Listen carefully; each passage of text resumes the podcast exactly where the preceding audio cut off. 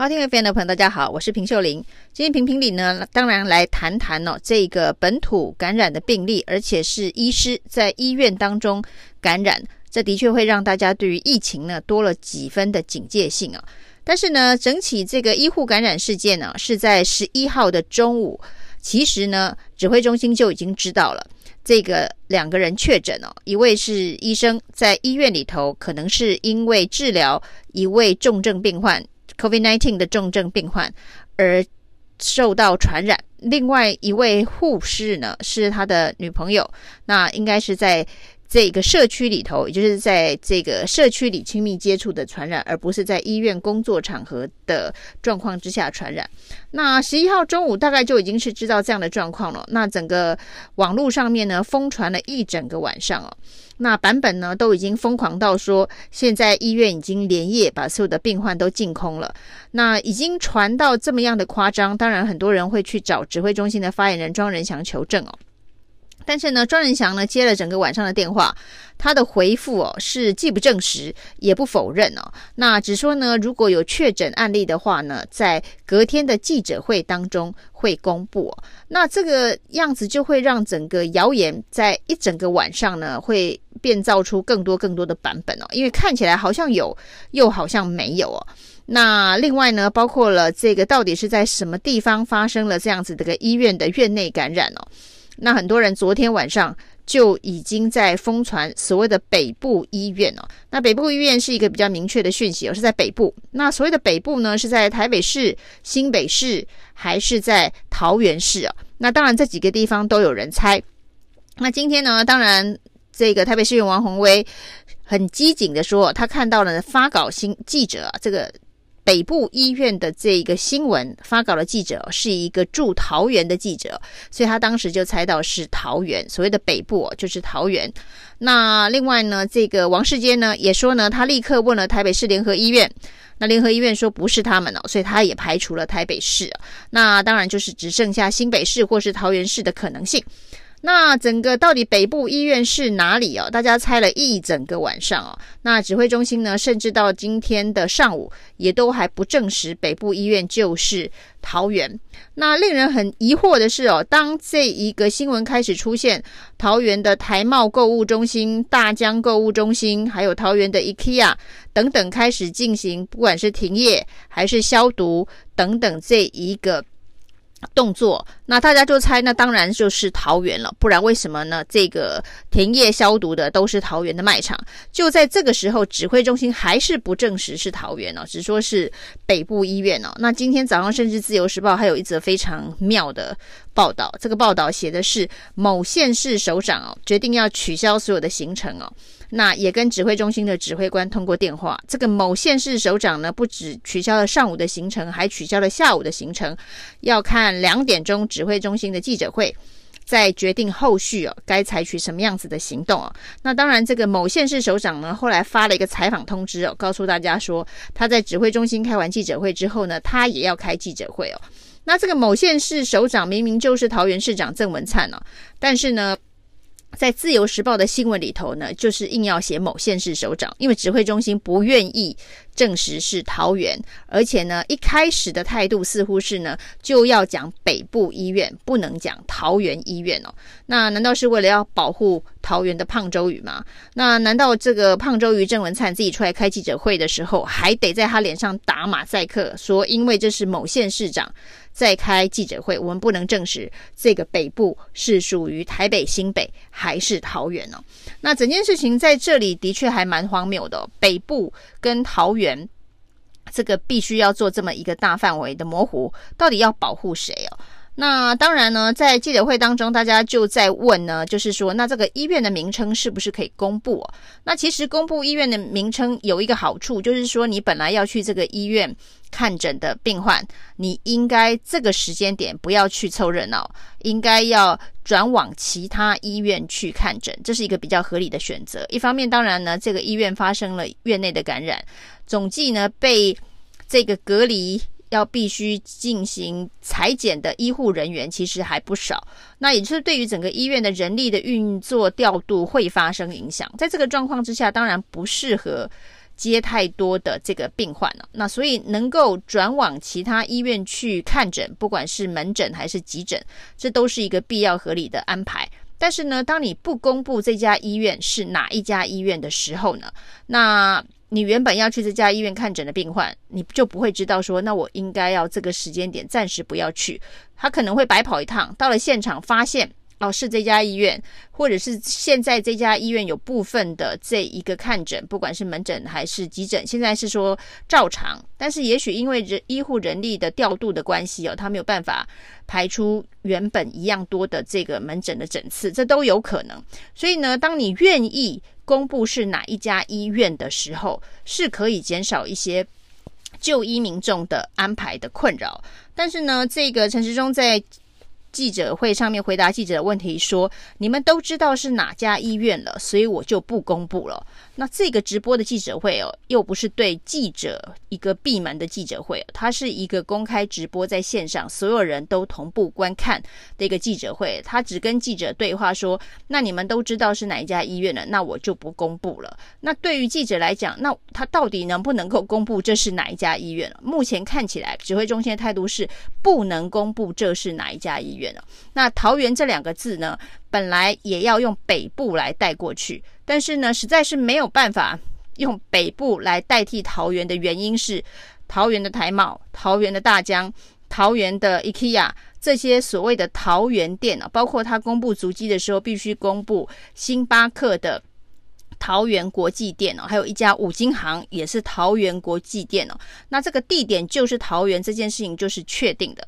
那只是说在桃园的哪一家医院呢？现在指挥中心说，如果公布医院的话，可能会造成民众呢对这家医院的猎巫哦。那我觉得这个说法呢，呃，也实在是呃为了要保护这一个医院的一个做法。但是呢，这样子适不适当？就像我刚才所提到这些问题哦，会造成很多要去就医民众的不便哦。那他到底该不该再去这一家医院？那反正你们都知道，我想现在很多桃园人应该也都透过自己的管道跟方式去打听，知道是哪一家医院了。那但是由指挥中心公开的来宣布，到底有什么样子的问题呢？这到底会发生什么样子的后遗症呢？会造成恐慌吗？那也许指挥中心太担心造成民众恐慌了，包括公布足迹的时候也是一样。其实大部分的民众想要知道足迹，最主要的是也担心自己会成为防疫的破口。就是你的足迹如果跟这个确诊的医护呢的足迹是接近，在同样的时间的话，那也许你必须提高警觉，去注意自己的身体相关的状况，然后呢提早发现是不是有异常。那这个也可以提早这个成为防疫的一个呃重要的一个关键哦。那所以对很多人来讲，他想要知道，一方面是保护自身的安全，另外一方面他是也不不想成为一个防疫的破口。万一呢，他有几率被传染，然后呢，他又到处爬爬照。会传染给更多的人。我觉得大部分的人都是抱着这样的心态，在希望资讯能够更充分、更丰富一点点哦。那不过指挥中心说，为什么他在这个十一号的中午就知道这件事情，却要拖到十二号的下午开记者会才要公布足迹，是因为他必须要查证哦。那就是有一些这个。当事人所回忆的足迹，他必须在做查证之后再公布。他担心呢，没有进一步的查证就公布，会造成民众的恐慌。那重点还是在于这个民众到底是怎么样子才会恐慌？就是一整个晚上资讯不透明，然后大家乱猜乱传，这样子比较恐慌，还是由指挥中心出来定调讲清楚，提早。安定大家的民心，这样子比较不恐慌哦。这当然是一个选择题啦，是比较困难的。那如果指挥中心说是需要查证的话，其实他下午所公布的版本到他傍晚其实又修正了。所以呢，其实这个疫调足迹本来就会一直不断滚动式的修正。所以呢，当你第一次公布了之后，你接下来再进行滚动式的修正，这都是很合理，大家可以接受的。所以也没必要查证到。百分之百，你确定没有问题才出来开记者会哦。那甚至有的时候呢，像今天傍晚所修正的意调呢，就是把原本到大江美食街去吃晚餐的这一个足迹删除，认为这个足迹呢可能并不是发生在这个传染期，甚至是这个当事人记忆上面有错误。那这个也就是说，你本来公布的范围比较广，譬如说呢，大江今天先休业消毒，然后呢，明天再重新营业。那这件事情对大家来讲就是多一层保护，多一层的防护。即便没有大江，最后证明并没有大江的这一个点哦。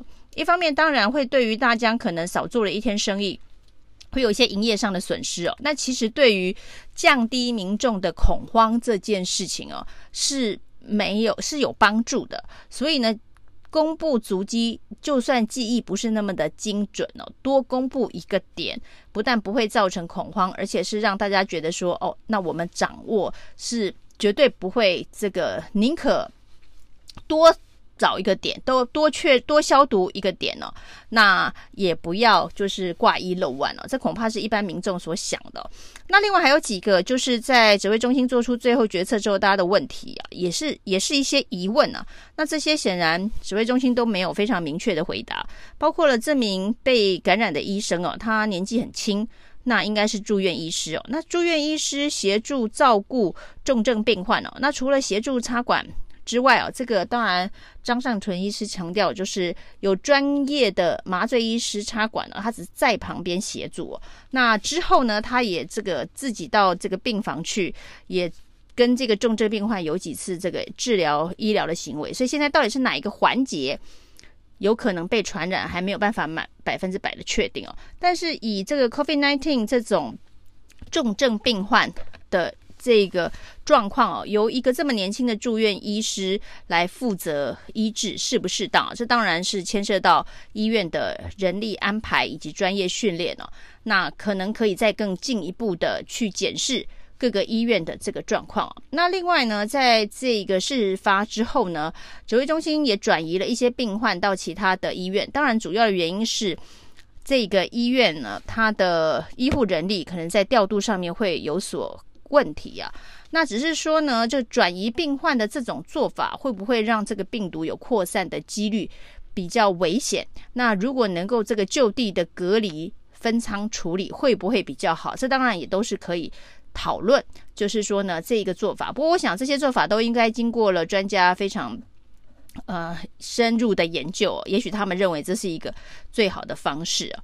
那当然还有另外一件比较遗憾的事情呢，是这家医院呢，这一家桃园的医院，其实在上个月就被检举，它的这一个感控动线好像有一点问题哦，包括它的门诊，还有这个 COVID-19 的筛检的动线是没有分开，是混在一起哦。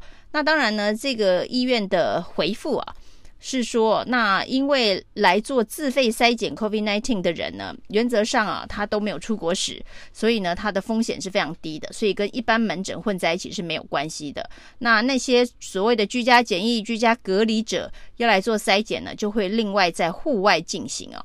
那至于他们是不是真的做这样子的一个分类，还有所谓的自费筛检直接跟门诊混在一起，是不是仍然有所风险？因为我们知道。在过去这段时间以来，因为自费筛检而筛检出的确诊患者也不算太少。那比较多的当然是外籍义工，在这个十四天的隔离期要进入雇主家中的时候呢，常常被要求要自费筛检了。那也筛检出好几个这个确诊的病例哦。所以呢，直接跟门诊混在一起这个做法到底合不合适？这恐怕也需要重新检讨。那显然这个医院在上个月就被检举。曾经发生过这样的事情哦，那指挥中心似乎是没有落实的要求，因为今天陈时中说上个月他去看过这家医院哦，但是呢没有发现这样子的状况，那他还会再去了解一下，表示说这个检举没有得到应该有的重视。